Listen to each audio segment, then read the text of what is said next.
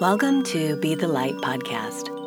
This podcast is about building a momentum of positive change and healing in you by shining the light on teachers and the wisdom they have to share with us to help us to remember our inner light and to continue to grow. I'm your host, Maria Kammer. Thanks for joining me today.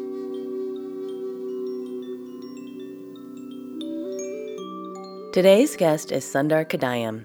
Sundar is an entrepreneur, healer, writer, and spiritual teacher. He is trained in the traditional system of Reiki for over 10 years with Frans Stiene. The awakened living and non dual teachings of the great sage Ramana Maharshi have been a major influence on his spiritual path. Sundar is sharing with us today his new book, Awaken An Experiential Exploration of Enlightenment. Thanks for being here with me today. Good to be here with you, Maria. Thank you. I'm so um, excited to talk to you about your book, Awaken. I'm eager to hear your questions, and we'll see where this goes. yeah, we'll see how it goes. Yeah. yeah. So, your book, can we? It's a different type of book. It's not a normal um, book that you would read about, like philosophy or it's a it's an experience, isn't it? That's right. That's right. So conventionally, what we used to read are books that help you gain some knowledge.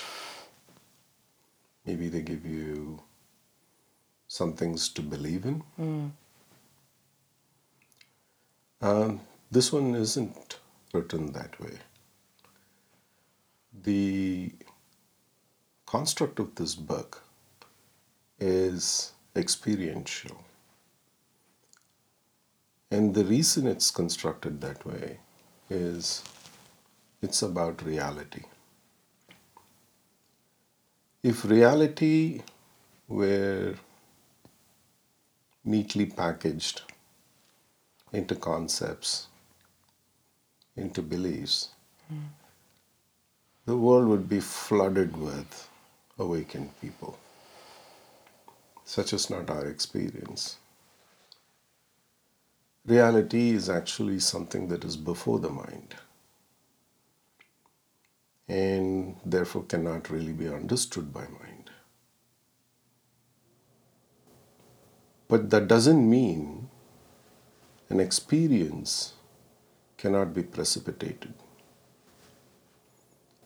So the construct of the book is in the form of a dialogue between a enlightened master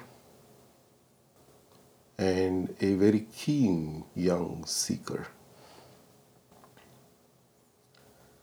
So this young person shows up to the master and starts off with a very fundamental question What is the nature of reality? And what follows is the guidance from the master to this young seeker into that direct experience. So, yes, so the best way to consume the book is the way it is intended to be consumed, which is pause, take your time, and experience what occurs between the master and the student. That's a wonderful opportunity because we don't always have um, the support that we need. And so I feel right. like your book is support in people to experience, like you said, reality. Right. So what what do we what do we awaken to? Right. And this is normally a complicated part of the dialogue. Yeah. Because the question comes from the vantage point of wanting to understand in the mind what it is right. that reality is. What is it that we awaken to? But if reality exists prior to mind, then how might we really understand that? Mm.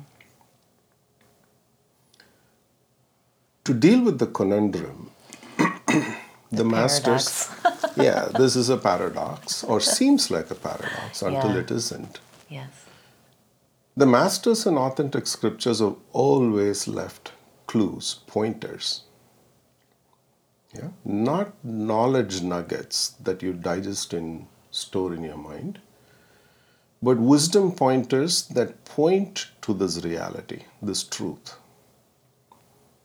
So, if we learn to follow the pointer into our own direct experience, this reality can be experienced. So, the point is typically given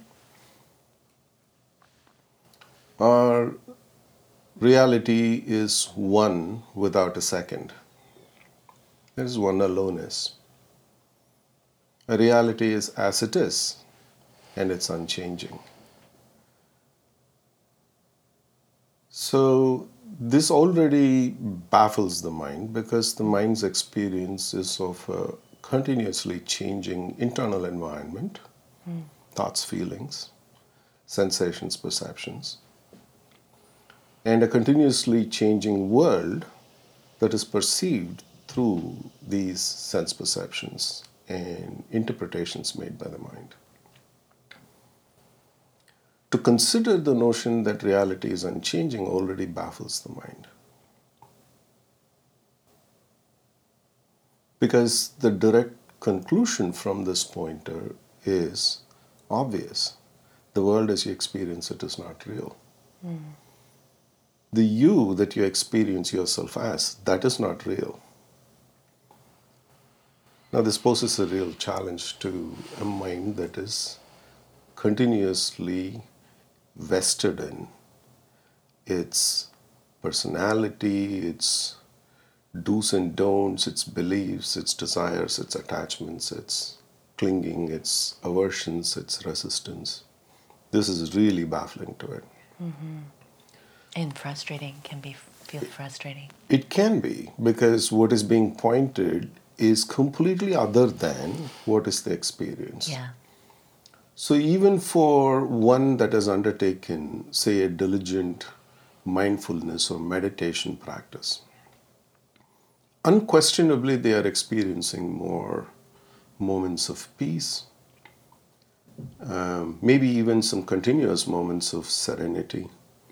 Maybe they are happier in life, which is all the point of a good meditation or mindfulness practice, is to precipitate this experience.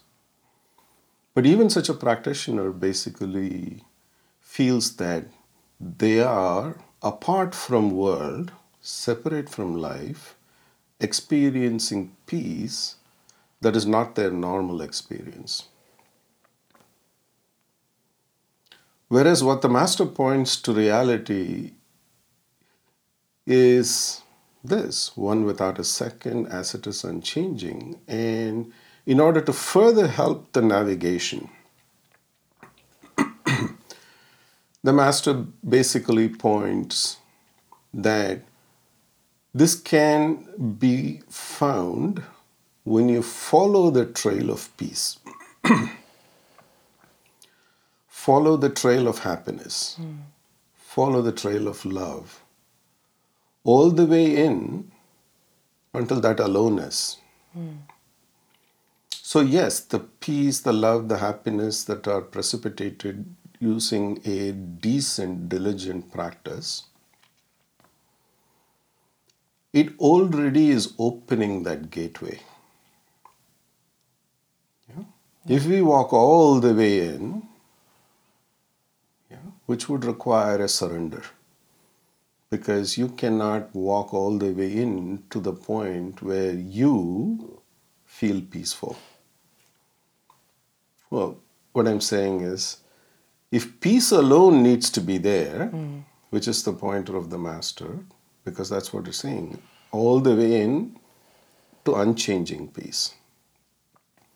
Something needs to fall along the way. And what needs to fall along the way is you. Right? So, one of the most direct ways you can get to reality is if you follow the trail of peace all the way and let go, surrender your sense of who you think you are, then reality is already there as it is, unchanging, one without a second. However, this is usually quite challenging for people because, after all, they've vested so much of their time in their lives building up whatever little experience that they're building up, even if that experience is that of a very spiritual person, because there is a spiritual in a person separation already. Mm. So, what the book opens up uh, is the opportunity to take a look at another way. If you cannot directly and totally and radically surrender, there is another direct way which leads you into that direct surrender. And that is the inquiry into who you are. So, who is this I that you're serving? See, we take grand adventures in the outer world, right? Parasailing, skydiving, mm-hmm. you know, go into foreign lands and exotic locales. Or as scientists take a deep dive into the inner uh, body structures and into the subatomic realm or into the vast outer structure that's the universe. Grand adventures, no doubt. But what is often overlooked is the you. After all, even if you are a scientist, there is a you trying to go on an adventure into some aspect of science to learn more about the world. Mm. But what is that you? Mm. So, this idea of inquiring into yourself opens the door to a very direct exploration of who you really are. And the way that direct exploration proceeds is through the very simple prompt Who are you? Or if you're asking it to yourself, Who am I? Lots of answers could come. I'm the mind, or I'm the body, or I'm the mind body, or I'm the spirit, I'm the energy, I'm this name that I am, Maria, Sundar, etc. So, how to really conduct this inquiry then? All sorts of answers can come up, but what is the what is the truth? Yeah. For that, it turns out it's extremely simple. We just use the pointer of the master. Yeah? Reality is one without a second, as it is unchanging. And as we conduct this inquiry, who, are, who am I? any answer that comes, check in with this pointer because this is a pointer to truth. Does my answer, I am the mind or I am the mind and body, conform with the truth? Well, no, because if I say I am the mind, then it doesn't pass the filter of unchanging. Everything about my mind has been changing. It's not a belief that I hold now that I actually held when I was a teenager. Mm. There's nothing about my body that's nearly the same as it was when I was a four year old. It's completely changing. You know, yeah. millions of cells are literally dying and re- being reborn as we speak. So even the body is not changing. So then what is it? So we go deeper, try to precipitate more answers that seem relevant, legitimate answers to us. There's nothing right or wrong about the answers that come. The discipline is checking against the pointer. If it passes the pointer, the door has been opened. If you touch that unchangingness, it's already there, then stop. Just be in that unchangingness. So this is the method, and um, it's such a beautiful, elegant method, and it's it's a gift. It's a profound gift because all the other practices that we have undertaken, even as you know, ardent spiritual practitioners, uh, various medita- various types of meditation or chanting or um, contemplation exercises that we have all undertaken they are like a sort of train going on a journey. They're just going and they're going and they're going and they're going. And but the question can be asked what's wrong? Because after all, we hear in New Age circles that the journey is really also the way. Mm.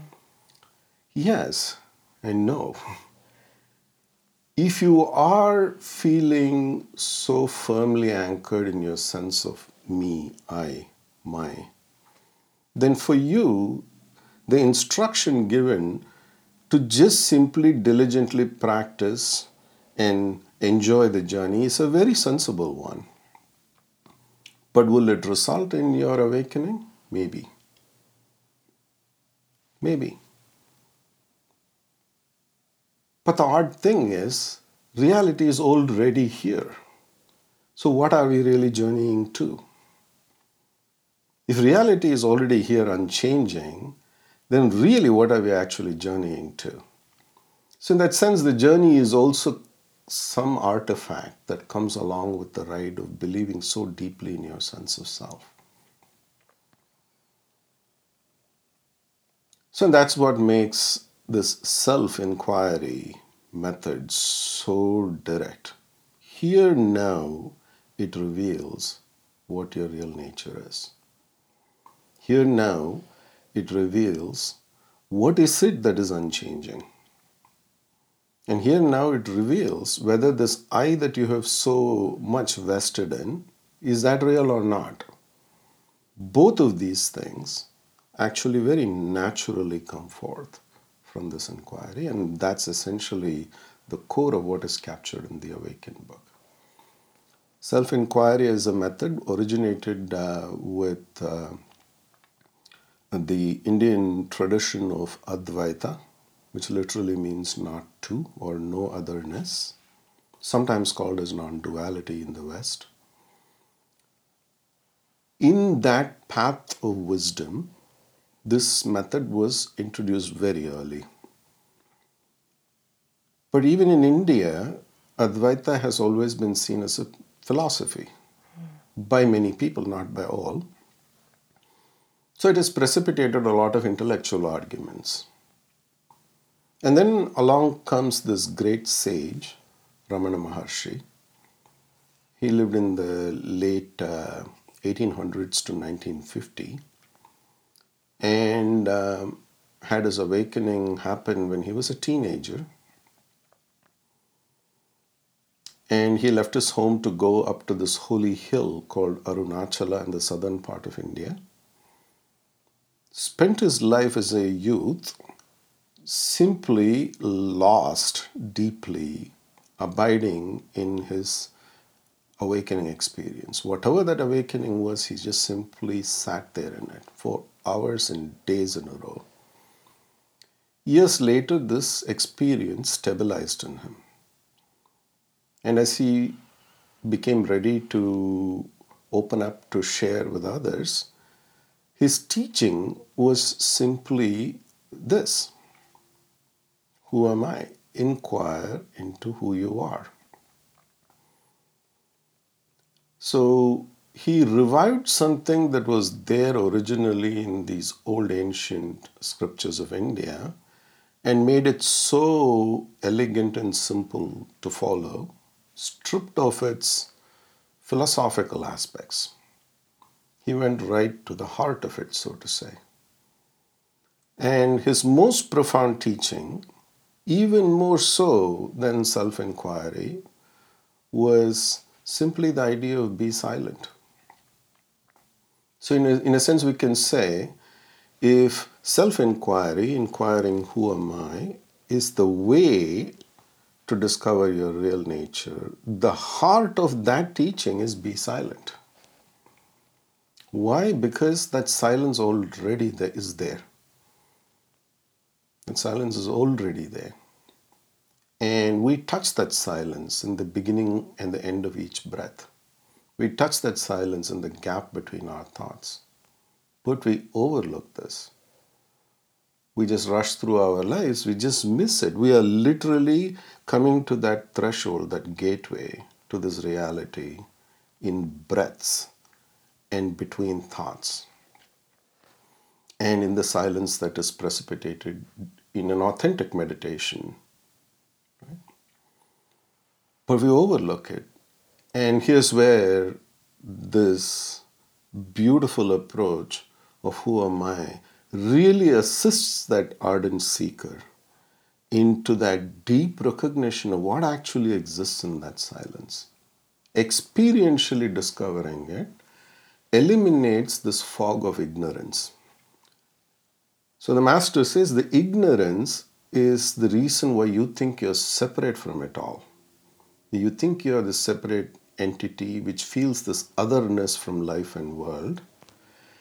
Self inquiry returns you directly into that place of surrender with that full experiential recognition of who you are, not as this otherness, but as no otherness. Profoundly simple. Profoundly simple. In fact, I had to stretch a lot to make the book more than 100 pages. because when Ramana Maharshi taught this or communicated this with people, it was even more elegant, even simpler. But you know, we live in a different modern era uh, filled with technology and all sorts of new stressors, and our attention is divided in a way that's never been there in human history. Uh, you know, our attention is now fallen to the less than that of a goldfish. We cannot be hold our attention on one thing for less than for more than six seconds. Mm. We're in a bad place. So, so hopefully, the value of the Book Awaken is a is an exposure to this really simple, elegant wisdom technique that takes you there directly and clears that ignorance in the ardent seeker so that they can proceed to exist as they are rather than they assume to be. What an incredible offering. Thank you. Thank you. And thank you to um, for allowing that to come through through you and to allow this for other people to discover for themselves. And it's a joy. Anything Absolutely. you feel so joyous about has to be shared. Yeah, you're right. Yeah. So we'll look for more information about your book, Awaken, so that we can follow the pointer simplicity of that to ourselves. That'd be wonderful. Thank, Thank you. you.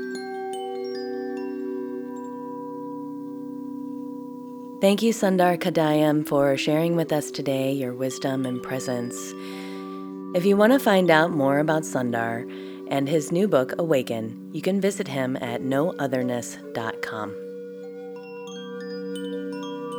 Thank you for listening to the Be the Light podcast and for shining your light into your life, becoming part of this momentum of positive change and healing. I'm your host, Maria Kammerer. You can find out more about my work at attunecincinnati.com.